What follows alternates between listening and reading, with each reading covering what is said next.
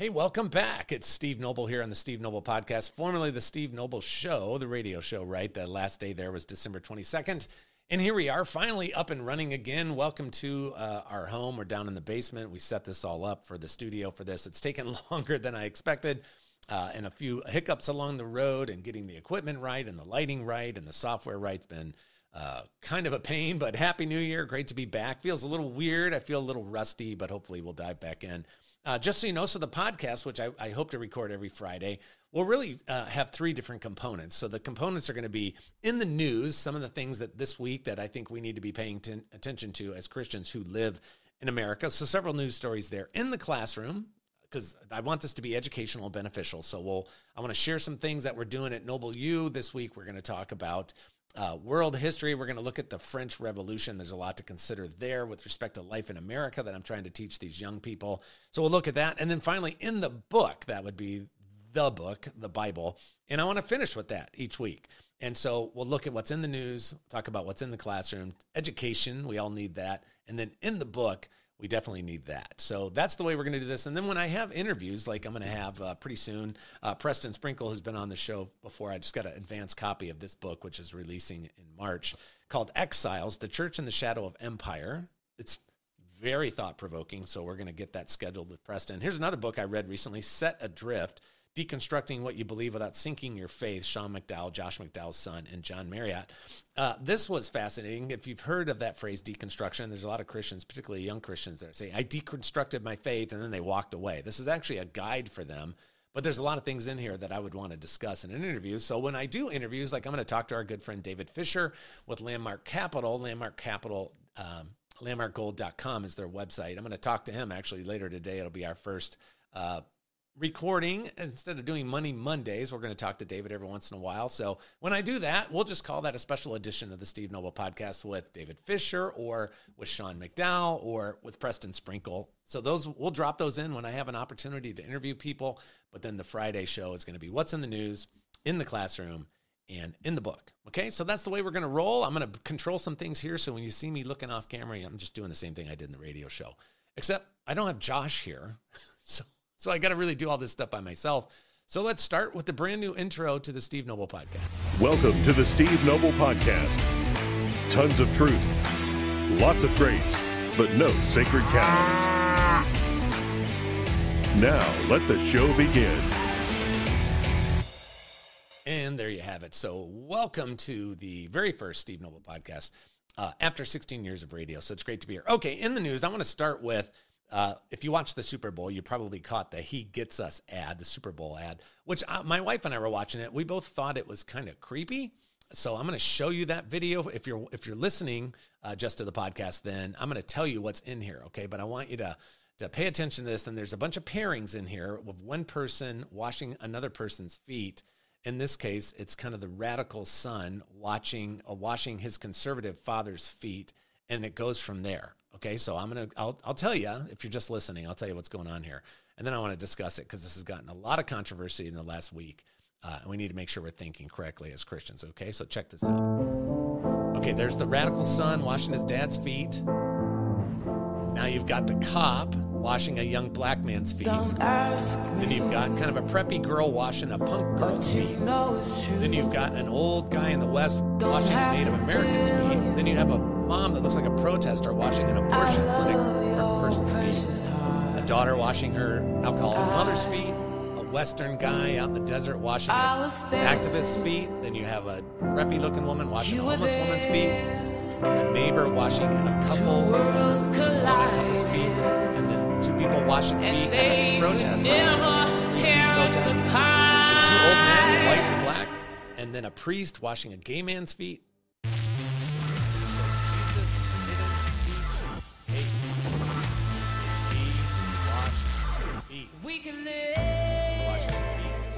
Gets us, all of us, Jesus, he gets us, loveyourneighbor.com. Okay, th- there's that. So there's all these pairings, and pretty much all these pairings, you have the conservative person washing the quote unquote liberal person's feet. So you had the cop washing the young black man's feet. You had the punk, uh, you had the preppy girl washing the punk girl's feet. You had the Western American watching the Native American's feet. You had an abortion protester washing a young girl's feet that was obviously there to get it looked like to get an abortion. They're outside an abortion clinic. It's all kind of the, the graphics as you saw, if you saw the video, were all kind of kind of cool, new looking. The daughter of the washing her alcoholic mom's feet, the oil field worker wa- washing the the girl uh, environmental activist's feet, the suburban mom washing the homeless mom and her baby, she's washing the mom's feet. Uh, and then this uh, American couple washing the feet of a Middle Eastern couple, and then a free speech black girl washing the feet of a no hate speech uh, Latino girl. A rural old man uh, has his foot in the same wash bin as an older black man. So that one's kind of neutral. Uh, and then a white priest is washing a black gay guy's feet. Jesus didn't t- teach hate, he washed feet. He gets us, all of us, Jesus. All right, here's the problem with all of this. Pretty much all of those things in there are the, I'm going to read into this a bit, the nasty conservative person washing the feet of the more liberal person because it's always the nasty conservative person that's the problem because that's us, that's Christians. You're the nasty conservative person. And in order to properly show the love of Christ, you wash the feet of what in this particular ad is mostly uh, liberal. We think politically in this country, unfortunately, but mostly liberal feet. So you, you're the problem. I'm the problem. And we need to wash the feet of these people on the other side of the aisle, the other side of the issue, in order to show them the love of Christ. First of all, Jesus only washed his disciples' feet. Now, we're supposed to love our neighbor as ourselves. So there's a general teaching there that you uh, probably understand already. But they're misapplying the Jesus washing the feet. He washed the feet of his disciples. Now, that included Peter, who would deny him three times, and that included Judas, so obviously did what Judas did. So, but, but, the one another's in scripture washing feet that's that's inside the body of Christ. Okay, now they're using this as outside the body of Christ, and when you study up on these guys uh, and and and what they're all about, like let me take you to this. Here's the He Gets Us uh, page. He Gets Us has an agenda. How did the story of a man who taught and practiced unconditional love become associated with hatred and oppression for so many people? Because this is kind of their about page, right? So you can see it on the screen right there. How did the story of a man who taught um, unconditional love, peace, and kindness, who spent his life defending the poor and the marginalized, a man who even forgave his killers while they executed him unjustly, whose life inspired a radical movement that is still impacting the world thousands of years later. How did this man's story become associated with hatred and oppression for so many people? And how might we all rediscover the promise of the love his story represents? Those are the questions at the heart of He Gets Us. So, once again, uh, it's all about love, and it is but you need discernment. Part of love is truth, obviously. That's why Jesus said to Pontius Pilate, For this reason I was born, for this reason I came into the world to testify to the truth. So these guys, this includes the Hobby Lobby family. Uh, David Green, the, the head of the Hobby Lobby family, and Steve Green runs Hobby Lobby now. Uh, they put a bunch of money into this. They, they have like a $100 million war chest. They did this last year during the Super Bowl, and I thought those ads were a little strange. So I think what's going on here, and you can read, I've got a bunch of articles here about it, which I'm not going to take the time to go through. But uh, this is this this this I think somewhat naive overreaction to the culture rejecting Jesus via you, rejecting Jesus via me, rejecting Jesus via theologically conservative Christians who now, of course, have we all have a bad reputation, and we hate homosexuals, and we hate transgenders, and we we hate people that unfortunately have to get an abortion, things like that. And so how do you how do you push back against that? And so there's this overreaction. It's kind of like down here in the south when when it snows, uh, people are going off the right side of the road. They tend to overcorrect and go off the other side of the road. That that's what's happening, I think, with this. Some, some Christian commentators have been going absolutely ballistic, go as heresy. Uh, I'm not going to go that far, but it, it's pretty bad, and it's manipulating in order to please the crowd. Uh, and that's the challenge. Should we be peaceful? Yes, it's the kindness of God that leads people to repentance, right? It's the kindness of God that leads people to repentance. But the law has to be there so that they realize they need to repent. And so this is an incomplete kind of softball way, and they're trying to push people to the website. I think they said in the first 24 hours after the ad on the Super Bowl, they had 750,000 visits to the website. Okay, cool. But do you have to compromise the message? And, and, and are you presenting a Jesus that actually doesn't exist? You're presenting a, he gets us, gives this feeling that, hey, it's fine. You got an abortion, it's fine. You're homosexual, it's fine. you're this, you're that, you're the thing. It's all fine. It's, it's all good. We're all God's children. And so it sets up another gospel, which is a problem. And most of the, like I know the Green family, they know the gospel. I just think there's an overreaction here. The reality is, to those who are perishing, we're the aroma of death. Lost people, I remember because I didn't get saved till I was 28. Lost people, you just don't like it. You don't want to hear it. And so if somebody tries to sugarcoat the whole, sooner or later, you're going to get to the truth that you're a sinner and you're condemned. You're going to die in your sin. And, but there is a way out, what Christ provided with his death, burial, and resurrection. And then you're called to a changed life. And that's the sanctification process. So this type of Super Bowl ad sets up, it's almost like, like I mentioned earlier, hey, we're all God's children. That's not true. We're all God's creation. We're all his special creation. That's why you have a sanctity of life ethic. Every single person's made in the image of God. Every single person has inestimable worth. Absolutely. But we're not all God's children. Scripture tells us only those who are brought into the family, he gives the right to be called sons or daughters of God. And so we say, hey, don't worry, we're all God's children. That's false hope. That's not truth. And so that's the problem with that. This there's a there's a uh, let me show you this one. There's a pastor who within days this week put out the Super Bowl ad they should have made. He saves us. Not he gets us, but he saves us. Let me tell you what's on this screen if you're just listening. Same music, former witch. They show a former witch on this on the scene. Richard Dawkins, former right-hand man. He's on the scene. A former jihadist. That's what you're looking at now. A former KKK member. See where this is going? A former drug addict. Amen. A former gang leader. Amen. A former drag queen and prostitute. You're not going to get that on the Super Bowl. A former abortionist. You're not going to get that on the Super Bowl. A former transgender. You're definitely not getting that in the Super Bowl. A former porn star. Mm, they might be okay with that one. A former New Age guru. Maybe, probably not. And a former lesbian activist. Jesus doesn't just get us, He saves us. We can live. He transforms us, He cleanses us, He delivers us, He redeems us. Such for some of you. Okay, that just go away, Joe. I didn't, don't need to hear from you. So that's that's what it should have been.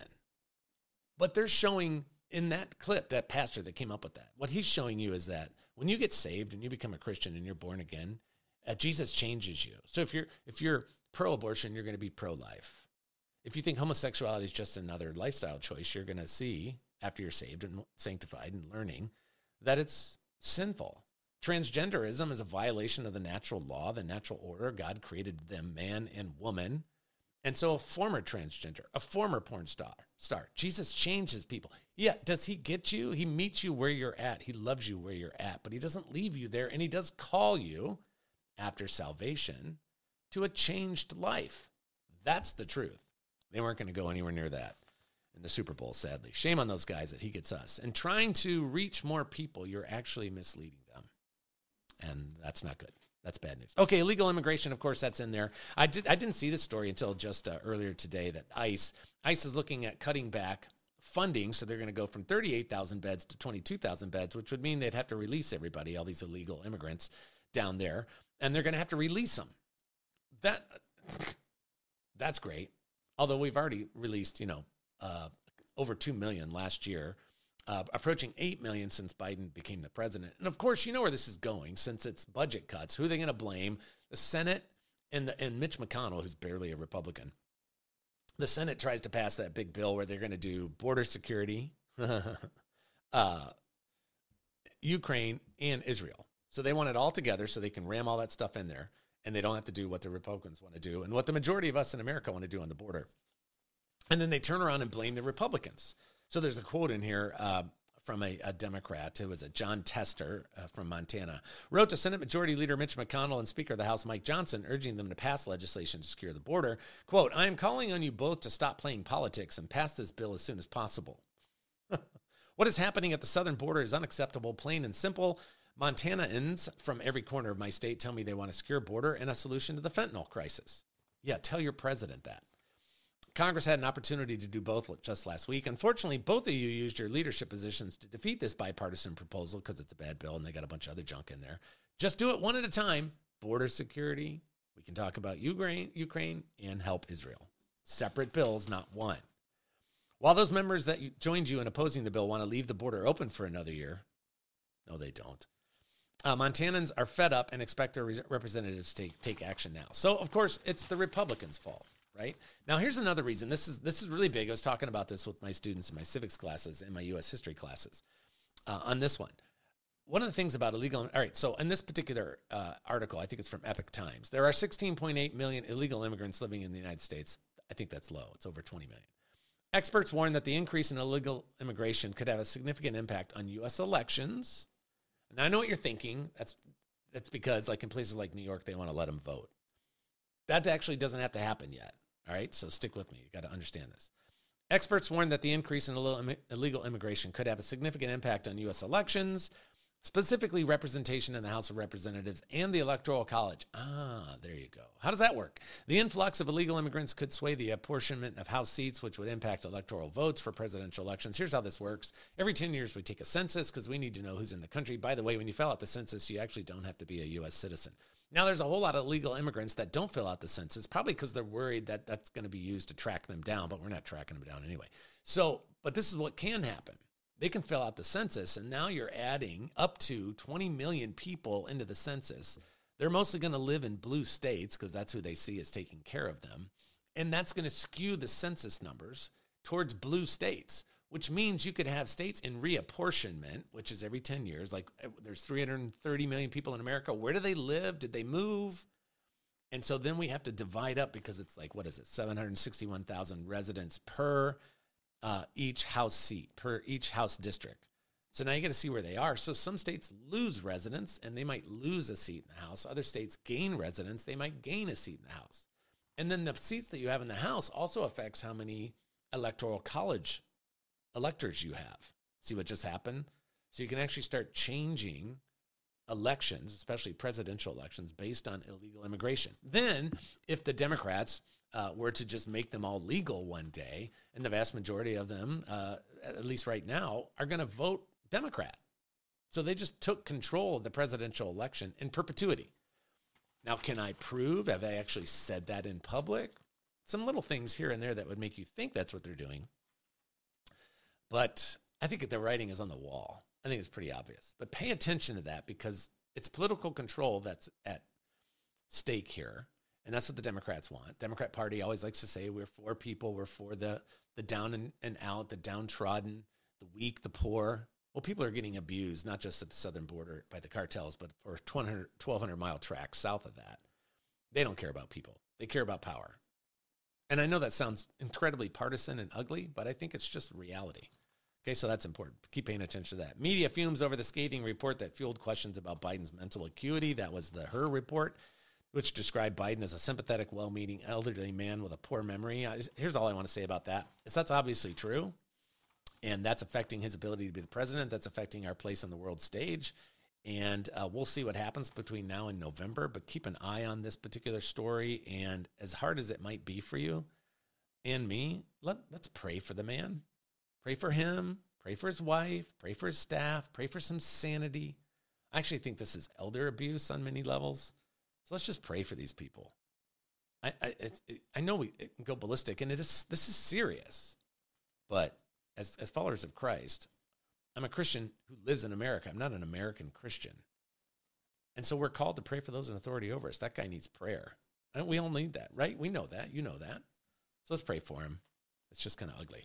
On all the presidential politics stuff, this was uh, what's going on with um, Fani. Is that her name? Fani Willis down in Georgia. This was a little overview from Bill O'Reilly, which I thought was good because now we're in the going full tilt in the presidential election. Then Mr. Trump uh, will have to deal with the legal stuff. Here's where we stand on that. The Georgia vote interference case has blown up over District Attorney Fani Willis's irresponsible behavior. Yeah, that did not go for well well for her in the courtroom yesterday when they put her on the stand. She blew up. They had to take a five minute break. It's really bad. She had a sexual relationship with another guy that she fed some money to, who's also part of the the Democrat machine down there. It's really ugly. I expect her to be replaced, writes Bill Riley, and if she's not, an appeal will neutralize any guilty verdict. Key question Was Ms. Willis coordinating with the Biden White House? Looks like she was. That's Bill O'Reilly. The Stormy Daniels hush money case in New York is weak and politically driven. It doesn't seem likely to hurt Trump no matter what happens. The conspiracy case regarding January 6th in D.C. is also weak. Trump has a number of exculpatory facts that raise reasonable doubt. We'll see on that one. That leaves the classified documents Mar a Lago situation. Since the Justice Department gave President Biden a pass on the same thing, the Florida federal judge is very likely to be skeptical of the case, which helps Trump a lot, as he might say. A lot, right? Pretty funny, Bill O'Reilly. Never before in the history of this country has politics intruded on an election the way it is now. The Supreme Court has to know how dangerous this is. So we'll see. Just like they they have to come down with their decision on Colorado, the Colorado Supreme Court, not caring that you're innocent until proven guilty, let alone the fact that Donald Trump hasn't been charged with insurrection. But the Colorado Supreme Court says we don't care whether he's guilty or not. We think he is. Therefore, we think he shouldn't be on the ballot based on a Civil War Reconstruction Amendment to the U.S. Constitution. nice try. Ridiculous. Now, this one. Let me finish with this. And then we'll go on to uh, a little history lesson the Kansas City Chiefs won the Super Bowl. Then there was the parade, and then you know there was the shooting. One dead, twenty wounded. Uh, you're not hearing a whole lot about it now, unfortunately, probably because it was uh, two or three young black men. It would appear that were involved in the shooting. They weren't out there to kill a bunch of people. They were trying to kill each other, and it's just horrific. But nobody likes to talk about that. But here's a here's an article that's just heartbreaking. And so the question is for me and for you, how to respond to the realities of what this article is talking about. Here's the here's the headline. 60% of firearm homicides each year involve black Americans. It has been revealed that black Americans account for 60% of all firearm homicides, which is vastly disproportionate considering the group makes up only 14% of the US population. Actually, black males make up about 7% of the US population, and the overwhelming majority of the gun violence is black males that we're talking about here. The data comes from a recent study conducted by the Brady Center to Prevent Gun Violence. The firearm death homicide rate among black people in all age groups has an average of 21 per 100,000, while non Hispanic white people had a rate of 1.93 per 100,000. So 1.93 per 100,000 versus 21 per 100,000. White to black. Horrible. In the 18 to 24 age bracket, black people had a firearm death rate of 58.78 per, per 100,000 compared to 3.1 per 100,000 for white people in the same age bracket, so 18 to 24, which is where the biggest difference was found in this data. Gun violence rose to the top cause of mortality for all children in 2020, while the Brady research shows that it has been a top cause of death for black children since 2006. Since 2006 we dance around this one. We, by, by we, I mean uh, white people in general, uh, conservative media, a lot of other mainstream media would dance around it. And, and, and it's because if, as soon as you start talking about stuff like this, of course, charges of racism will come up. But as a Christian, I'm not, I, I'm looking at this black community, our, our brothers and sisters, in terms of the human race. There's one race, right? There's different ethnicities, different melatonin skin colors, but one race. And and it's so heartbreaking. The older I get, the more I've studied these things, the more heartbroken I get. And so we we should be lamenting about it. Be very careful if your skin's light like mine. Be very careful about how you talk about this stuff, but we need to be praying for, and here we go again, prayer. We need to be praying for the African American community. Pray for leadership. Pray for the churches. Pray for the reunification of the family. Thank you, federal government, which has funded the destruction of the black family. And remember, every government in the history of the world is deeply satanically uh, empowered, including ours. The Bible is perfectly clear. That's why we're going to talk about that when I interview Preston Sprinkle about this book, Exiles. The, the, the, the Bible shows the necessity of government, but it never shows it as being this awesome thing. And, and it's the prince of the power of the air. Satan's all over the levers of power, including American power. So we have to approach these things as Christians before we approach them as Americans. But on this one, I'm, I'm sitting there. As soon as you see one picture that one of the shooters at the Kansas City Chiefs parade is, is an African American, you're like, okay, well, there goes that story. And largely that's true. Uh, what, what would happen if it had been a white guy with an AR 15 or whatever? Is it a, a, Trump person, a white nationalist, probably a Christian, right? All that stuff. It's just fuel for the fire. But because it was unfortunately and statistically probable, which sounds horrible, doesn't it? Statistically probable that the shooters were young African American men. And then that's the fact. It's just it's just heartbreaking. So pray for the African American community. Pray for our brothers and sisters in the faith in the African American community. Ask the Lord if there's anything you can do besides prayer and conversation and bringing it up, but be delicate, be careful. You have to be very careful with this. And so it's just it's just heartbreaking. Okay, in the classroom. This was fascinating. Uh, we've been studying the French Revolution the last couple weeks, get you into the Napoleonic age. And a lot of things that were going on in the French Revolution, what happened during the Middle Ages. So this is in my Noble U World History class, nobleuschool.com. You want to check that out. In the World History class, when you're going through the Middle Ages, is when you see the birth, basically the middle class. You've got nobility, and you've got people that own land, and then you've got all the peasants down there on the bottom who barely are able to survive. It's a horrific system, lasts for a couple hundred years. But then you start to see some commerce, and that's when you get these uh, fairs and trade fairs in these little towns. And that's where you start to get the birth after 5,000 years of human history of, of what we would t- today call the middle class. And all of a sudden, well, if I can make a few extra crops, I can go down to the fair and sell it. I have a little extra money. What can I do with that money? And so that was the whole feudal system that eventually started to come apart. But Europe was still all about, and this goes into American history, all about kings and queens, the power of the Roman Catholic Church, centralized power, which is almost always corrupt eventually because of human depravity. So when you look at the European Revolution and the French Revolution, running side by side with the American Revolution, in the American Revolution, you have, you still at that time, especially on the heels of the, the First Great Awakening, you have a, a very effective influence of biblical Christianity. So when we go through the American Revolution, there's there's some guidelines there. There's a there's a moral compass out of Scripture, and you don't have that in all the European revolutions of the late 1700s, early 1800s, especially in the French Revolution. But they're trying to do things like they came up with this they came up with uh, at one point that they were all about. I mean, tell me if this sounds good to you. So they had a national convention, uh, constituent assembly. This was in uh, France, 1789 to 91. They passed more than 2,000 laws. They did a thing called the Declaration of the Rights of Man in 1789. They're looking across the Atlantic, seeing things going well here, and they're like, "Hey, we can't we do that too?" Listen, this is what was part of their Declaration of the Rights of Men. Men and, and are born and remain free. Amen. Preservation of natural rights is the aim of every political organization. It should be. Thank you, John Locke. Liberty, the power to do anything that doesn't injure others. I'd, I'd, refine that a little bit, but they're on the right track. Law is the expression of the general will. Innocent until proven guilty. This is right before the French Revolution. No one should be disturbed because of his opinions, even in religion. Cool.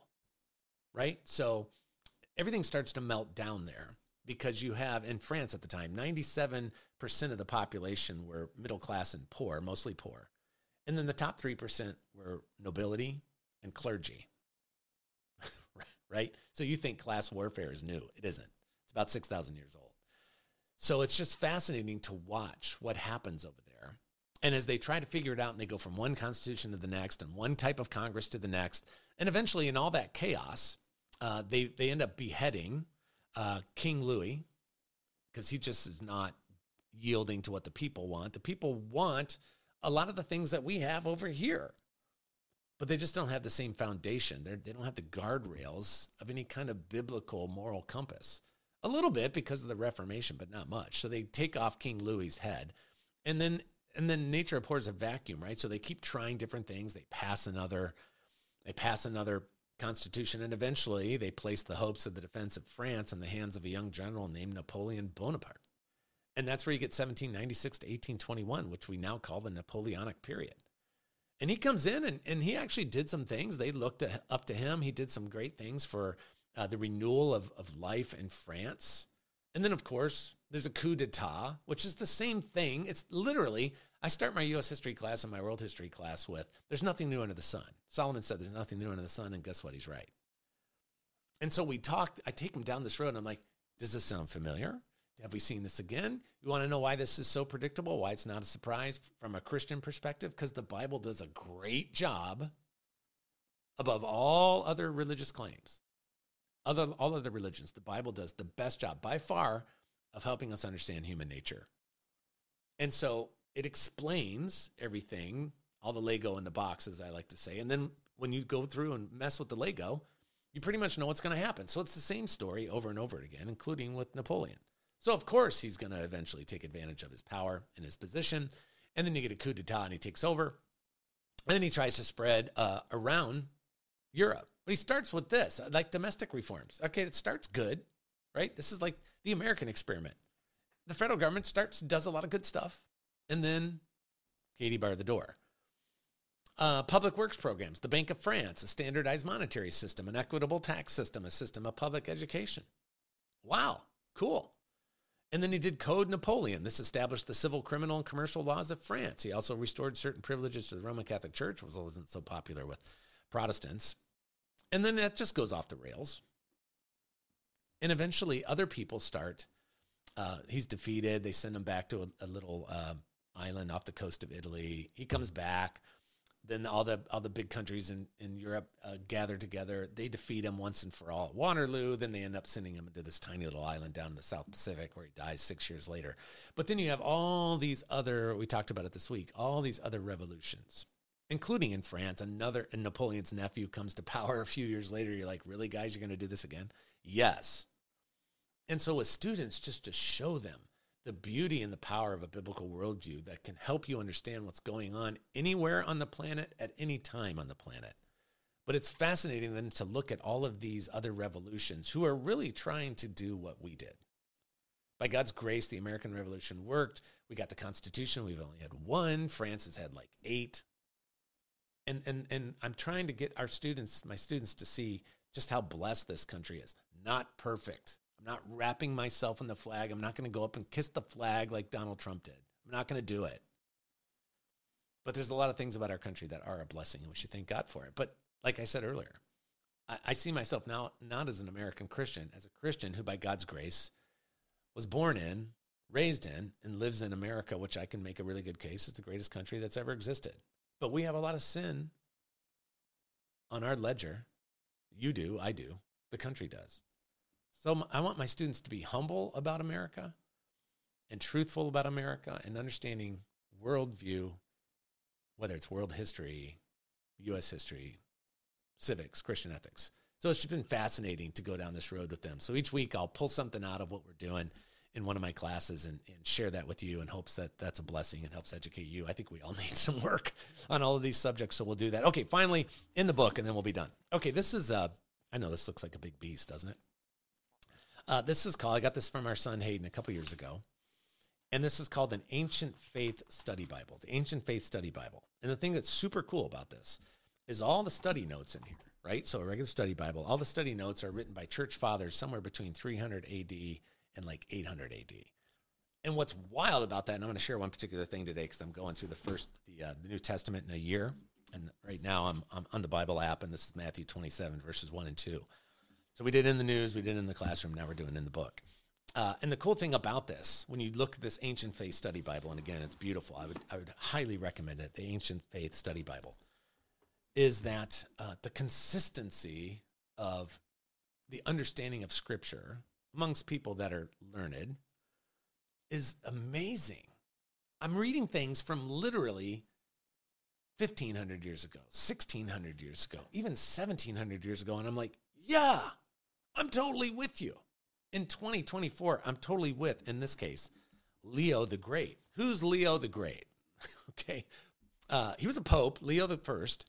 Uh, he was born around 400 AD, died around 461, also known as Leo the Great, was Bishop of Rome from 29 September 440 until his death. Leo was a Roman aristocrat and was the first pope to have been called the Great. He's perhaps, don't let the pope thing make you all nutty now, okay? This is early on. He's best perhaps known for having met Attila the Hun in 452 and persuaded him to turn back from his invasion of Italy. Isn't that wild? He's also a doctor of the church, most remembered theologically for issuing the Tome of Leo, a document which was a major foundation to the debates of the Council of Chalcedon, which is huge, the fourth ecumenical council. That meeting dealt primarily with Christology and elucidated the Orthodox definition of Christ's being as the hypostatic union of two natures, divine and human, united in one person with neither confusion nor division. Okay? So it, this is so here's Matthew 27, 1 to 2 from the Ancient Faith Study Bible. which is the uh, stand, uh, CSB, Christian Standard Bible. When daybreak came, all the chief priests and the elders of the people plotted against Jesus to put him to death. After, try, after tying him up, they led him away and handed him over to Pilate, the governor. Okay, now this is the note from Leo the Great about that passage that I just read to you. This is amazing. I hope this blesses you. It blew me away. O religious leaders of the Jews, this morning was far from your time of ascendancy, as it might have seemed to you. Your sun was in fact your sun was in fact beginning to set. The dawn you expected did not come. A night of blackest darkness was brooding over your spiteful hearts. Out of this morning would come the overthrow of the temple and its altars, the surpassing of the law and the prophets, the undoing of the kingship and priesthood, turning youth to continual lament. For you set out that morning on a mad and bloody course. You offered up to die the author of life, the Lord of glory. Pilate, that terror stricken judge, was overcome by your shouts, so that he chose a man for pardon who was a murderer, meaning uh, Barabbas, and demanded the crucifixion of the Savior of the world, Leo the Great. So that was written, it's the English translation, obviously, that was written around 430, 440 AD, almost 1600 years ago. It's so cool to see the consistency of the understanding of Scripture and that kind of beautiful writing, which we just don't communicate like that anymore. It's just amazing. So hopefully that just blessed your heart. And again, that's the if, if this is really it's, it's killer. I just love this Christian Standard Bible. It's the Ancient Faith Study Bible, beautiful hardbound. Thank you, uh, Hayden Noble, for giving me that for Christmas two years ago. That's what I use uh, when I'm reading Scripture each morning. It's, it's just I just can't recommend it enough. Okay, there we go. We're done. First podcast out of the way. I'm going to talk to David Fisher here in a little bit. We'll get that posted as soon as possible. So remember, each week on the regular Friday podcast, in the news, in the classroom, in the book, I'll play around with that for a while. We'll see how it goes. I'd love to hear from you. So make sure you subscribe. Make sure you follow uh, on Facebook, on YouTube, on Rumble. And then we're putting it up as usual on uh, Spotify, which we're trying to get the video up there. Uh, Google Play, Apple Podcasts as well as iHeartRadio. Always make sure you like that and give us some good reviews, and that'll help push the content around. And hopefully, it's a blessing. It's great to be back in here. It's great to be back with you. Uh, I'm going to pray for you to finish up the show each week, uh, and then we'll be done. But thank you so much for jumping back in, and it's great to be here. And I hope I can be a blessing to you uh, through the power of the Holy Spirit. Father God, I thank you for this day. Thank you for my friend here that is watching or listening. I just pray you bless them. Lord, help them with whatever's going on in, in, in their life right now challenging things, the disappointing things, the painful things. Lord, help them to count their blessings, to see the things that are glorious. We know that every good gift comes down from the Father of lights. So, Lord, help us not to skip over the good things and just concentrate on the bad things. But I, I, know the bad things in our lives are tough. So I just pray you would bless my friend. Bless them with your peace, your understanding, your wisdom, your discernment, Lord. Help them through whatever is challenging them and help them to glorify you in everything that they say, think, and do. Lord, help us to be more like Jesus today than we were yesterday and be more like him tomorrow than we are today. So I just pray your manifold blessings over my friend. And I ask that in Jesus' name. Amen. And like my father always used to say, ever forward.